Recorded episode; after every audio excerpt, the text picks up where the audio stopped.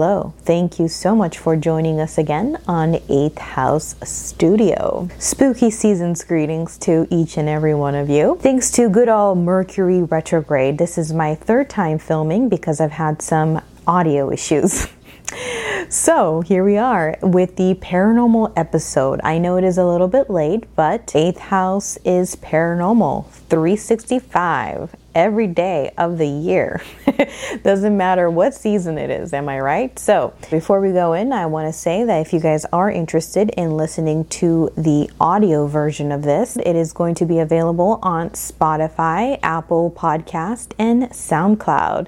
If you guys want to tune in to the visual video version, then you can head on over to YouTube, and the channel name is the same, 8th House Studio, where you can see my spectacular spectacles, third eye sunglasses, because I could not be bothered putting any makeup on. This is my third time recording. so here we go. What I'm going to be doing is I'm going to be reading some of your submissions of spooky, scary paranormal stories. The first submission is from Jennifer. Jennifer, thank you so much scary stories. We don't have paranormal encounters from where we live as of today, but my grandma told my mother this story from where she lived. She told us she was walking home from a small town to her place where she was living. She stumbled upon a woman weeping that was sitting in a rock. She told her, Are you okay? The lady responded with, no, I'm looking for someone. My grandma wanted to help her, but the lady told her she was fine. When my grandma came home, she told her encounters to her family, realizing that the woman she described was never heard of her in her town or in any other towns. My grandma realized she was in contact with a spirit. Could she have interacted with La Rona? All right, guys, well, I don't know who Miss La Rona is, but I'm going to look her up. Huh? Oh my gosh, it's terrifying. Hold on a second here. We are looking up Miss La Rona on Wikipedia, and it says the Weeping Woman or the Wailer is a ghost who roams waterfront areas mourning her drowned children. Well, that kind of reminds me of the scariest movie I have ever seen, which is called The Others. Have you seen that movie? Let me know in the comment section down below. Till this day, that is one of the scariest movies, along with Skeleton Key. Now, Skeleton Key kind of reminds me of the movie Get Out, which is as equally as scary. But try watching those movies. Let me know what you think, because this kind of reminds me of the woman in that movie. All right, in a typical version of the legend, a beautiful woman named Maria marries a rich ranchero with whom she has two children. One day, Maria sees her husband with another woman. Uh uh he was messing around. And in a fit of rage, she drowns their children in a river, which she immediately regrets. Unable to save them and consumed by guilt, she drowns herself as well, but is unable to enter the afterlife without her children children. Well, she should have thought that before she done that. In another version of the story, her children are illegitimate and she drowns them so that their father won't take them away to be raised by his wife. Recurring themes and variations on the Llorona myth include white dresses, nocturnal wailing, and an association with water. Miss Llorona, I hope I never have to encounter you, but I do have a very similar type of story from where I am. And she is called Miss Kuchisake Onna. And let me pull her up on Wikipedia. Let me tell you, oh my gosh, I'm going to include some pictures here.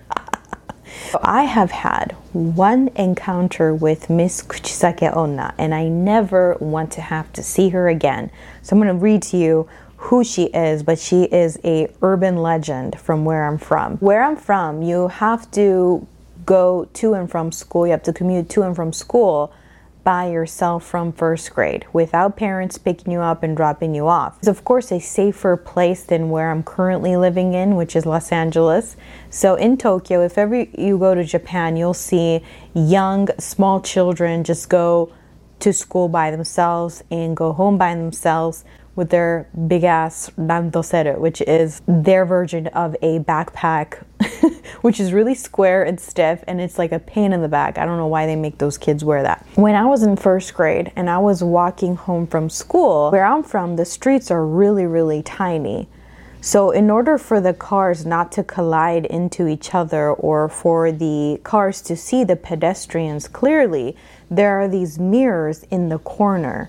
Uh, so that if you wanted to make a turn, you would have to look at the mirror and make sure that nobody is coming, person or vehicle, right? So there's a lot of those. More often than not, there will be another person walking on the street because it's the city, but sometimes because it I lived in a residential area, sometimes there would be nobody else walking on the street. I was walking and I saw a reflection on one of those mirrors of a woman with really long dark hair. and I took another glance and she was gone. When I turned the corner, she was there again, but on the opposite side of the street. And again, because it's a very small road or street across the street is not that far. Do you know what I mean? It's just it's like right there. it's like one car's worth. So it's right there. That was really scary. She had really long hair. I refused to look at her face. She didn't ask me the question that she normally asks people. So let me tell you about Miss Kuchisake Onna. A slit mouthed woman is a malevolent figure in Japanese urban legends and folklore. Described as the malicious spirit or onryō of a woman, she partially covers her face. I'm already terrified reading this. she partially covers her face with a mask or other items and carries some sort of a sharp object. Now, everyone, I don't know where you guys are living and what the restrictions are, but still to this day, for us, we must wear a mask everywhere we go. So, Kuchisake Onna is often seen with a mask over her face. You guys might be in contact with Miss Kuchisake Onna without realizing. She has been described as a contemporary yokai. Yokais are demons and spirits and ghosts. According to popular legend, she asks potential victims if they think she is attractive. If they respond with no, she will kill them with her weapon. If they say yes, she will reveal that the corners of her mouth are slit from ear to ear, and she will then repeat her question. If the individual responds with no, she will kill them with her weapon. And if they say yes, she will cut the corners of their mouth in such a way that resembles her own disfigurement. Methods that can be used to survive an encounter with Kuchisake Onna include answering her questions by describing her appearance as average or by distracting her with money or hard candies. what? Did I read that correctly? Hard candies, you guys. okay, well, carry around hard candies everywhere you go if you're ever you are in Japan. I've known a lot of people who have had encounters with Kuchisake Onna. Now, thank God she didn't ask me a question, but now I know if I ever run into her again, to tell her that she is eh, average. You're a solid five, woman. You are a solid five. but I believe in my core that that fateful day in the first grade, coming home from school, that it was her that I ran into because I never saw her again. She looked really sad and depressed and she really scared me. So, do you guys have any stories with La Rona? I hope I'm saying it correctly. I don't speak Spanish, so I don't know. But next story is by Zofia. Hey! I know this probably doesn't qualify as a paranormal story, but it was an unexplainable experience that shook me up quite a bit at that time, and to this day baffles me. So I'm Hungarian, but for the last 12 years, I've lived in Ireland with my parents. The whole rest of my family live in Hungary, so we try to fly over there once or twice a year. So that particular time we flew over for Christmas. Well, the first night was not the best to say the least. I had the most realistic dream I've ever had in my life. And unfortunately, it was that my grandmother, who keep in mind is my rock and we have the most amazing soul connection, got rushed into our hometown's nearby hospital as she was hanging between life and death. The dream was so extremely realistic and it felt like it lasted weeks. Well, just as we were saying goodbye to each other in the dream, I woke up in a pool of sweat, crying like a baby and hardly being able to breathe. I told my mom about it later that day, and it left us both with a bad taste in our mouth. Fast forward to about a week later, and my grandmother starts to become unwell. As she always does, she brushed it off and pretends like nothing is wrong so she doesn't worry us. A few days later, we go on our annual hotel break on the other side of the country. Well, unfortunately, two days in, my grandmother becomes horribly unwell, unable to walk and in immense pain. She's rushed to the hospital in an ambulance. When I tell you my heart sank to the ground, I got chills up and down my body. She had a major blood clot, which could have proven fatal at one wrong move, but still I was being hopeful because in my dream my grandmother was in our local hospital. So at least not everything was a coming true, right? Well, a few days later she gets transferred to our local hospital. At that point I was speechless. I had hardly slept since she was brought into the hospital, and my anxiety was through the roof. The house felt so incredibly empty and quiet and unlivable without her there. It was unnerving. And the worst part was that in a few days we had plane tickets to fly back to Ireland. That goodbye while my grandmother was in the hospital was the most excruciating moment of my life. Not knowing whether I would ever see her again was a feeling I wouldn't wish on my worst enemy. So we did end up flying back, but thankfully my grandmother made an amazing recovery within seven months no matter the countless challenges she had to face through it.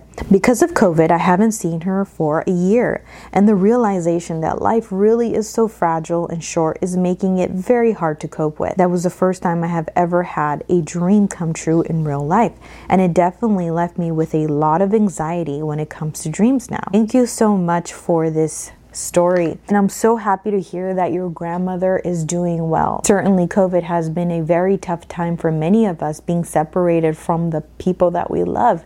And after all, no matter how much of an introvert somebody is, we need human contact. With that being said, I can't imagine how horrifying that was. I think that you and your grandmother have a such a special psychic bond as well. My grandmother passed away a while ago, but she was my best friend. She was like a mother to me as well. She raised me. She used to visit me a lot uh, after she passed away, and I would smell her scent everywhere I went.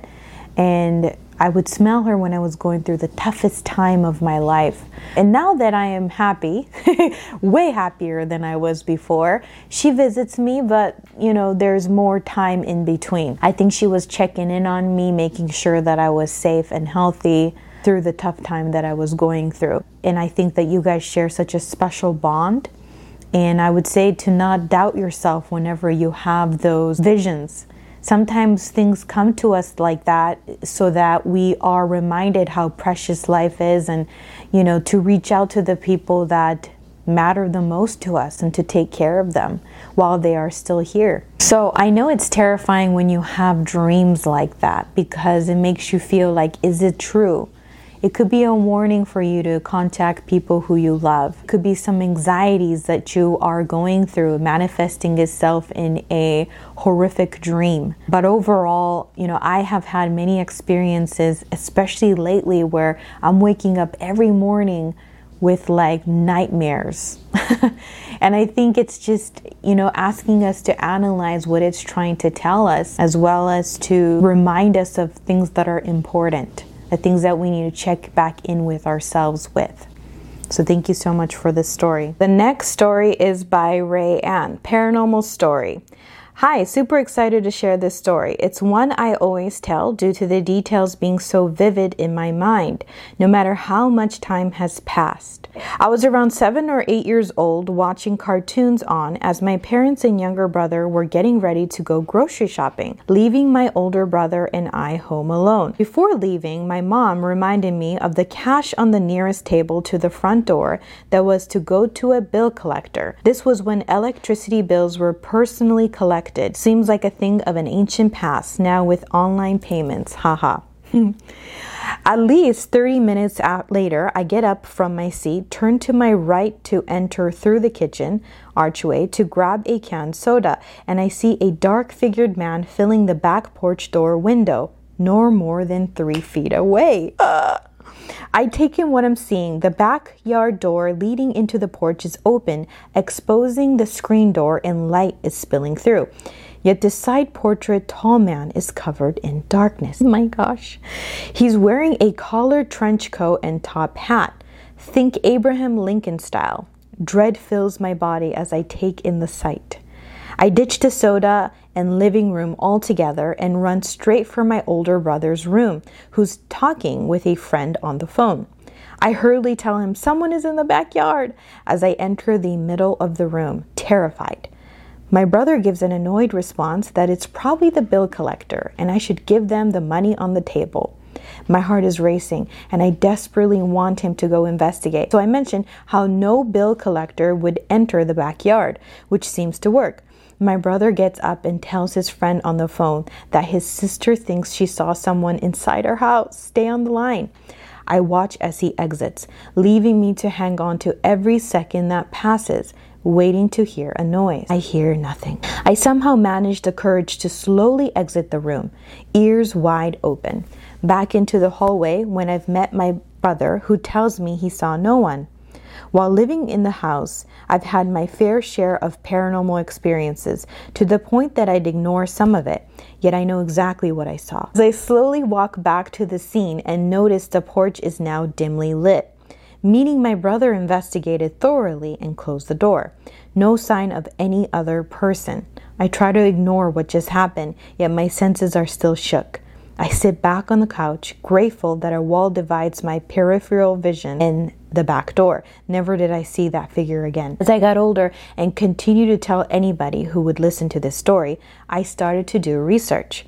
My entire neighborhood was half a mile from the city's fairgrounds, which was once an internment camp during World War I. It held at least 20,000 Japanese Americans and later turned into a military facility. I also came across a phenomenon where a collective of people reported seeing the Hat Man as children. I had to stop researching due to the growing anxiety I got from what I discovered. Thank you for your time, love. Thank you for all you do in this growing community. Excited for all the future content you give to the world. Thank you, Ray Ray. It's interesting. What I think is that whenever tragic moments happen like that, especially in this case, Japanese American uh, internment camp, that holds a lot of grief and sadness and frustration, loss, and all that kind of energy imprints itself on the location where it happened. I have my boyfriend right here who has been to Gettysburg, right? Yes. And Gettysburg is the battleground of the Civil War. And many people report seeing soldiers just marching in place. What else is it? Just eerily quiet at some places. Eerily quiet in some places. There's also videos of like apparitions there of just soldiers marching in general. I think whenever something like that happens, where there's a lot of loss and sadness, it almost imprints in the place where it happened. And I think that, you know, maybe that's what you are experiencing. So, do you have had any experiences at Gettysburg? Uh, no, no, not personally. Really one that I could think of on the top of my head it's going to be short and sweet. But I remember I was at a hospital.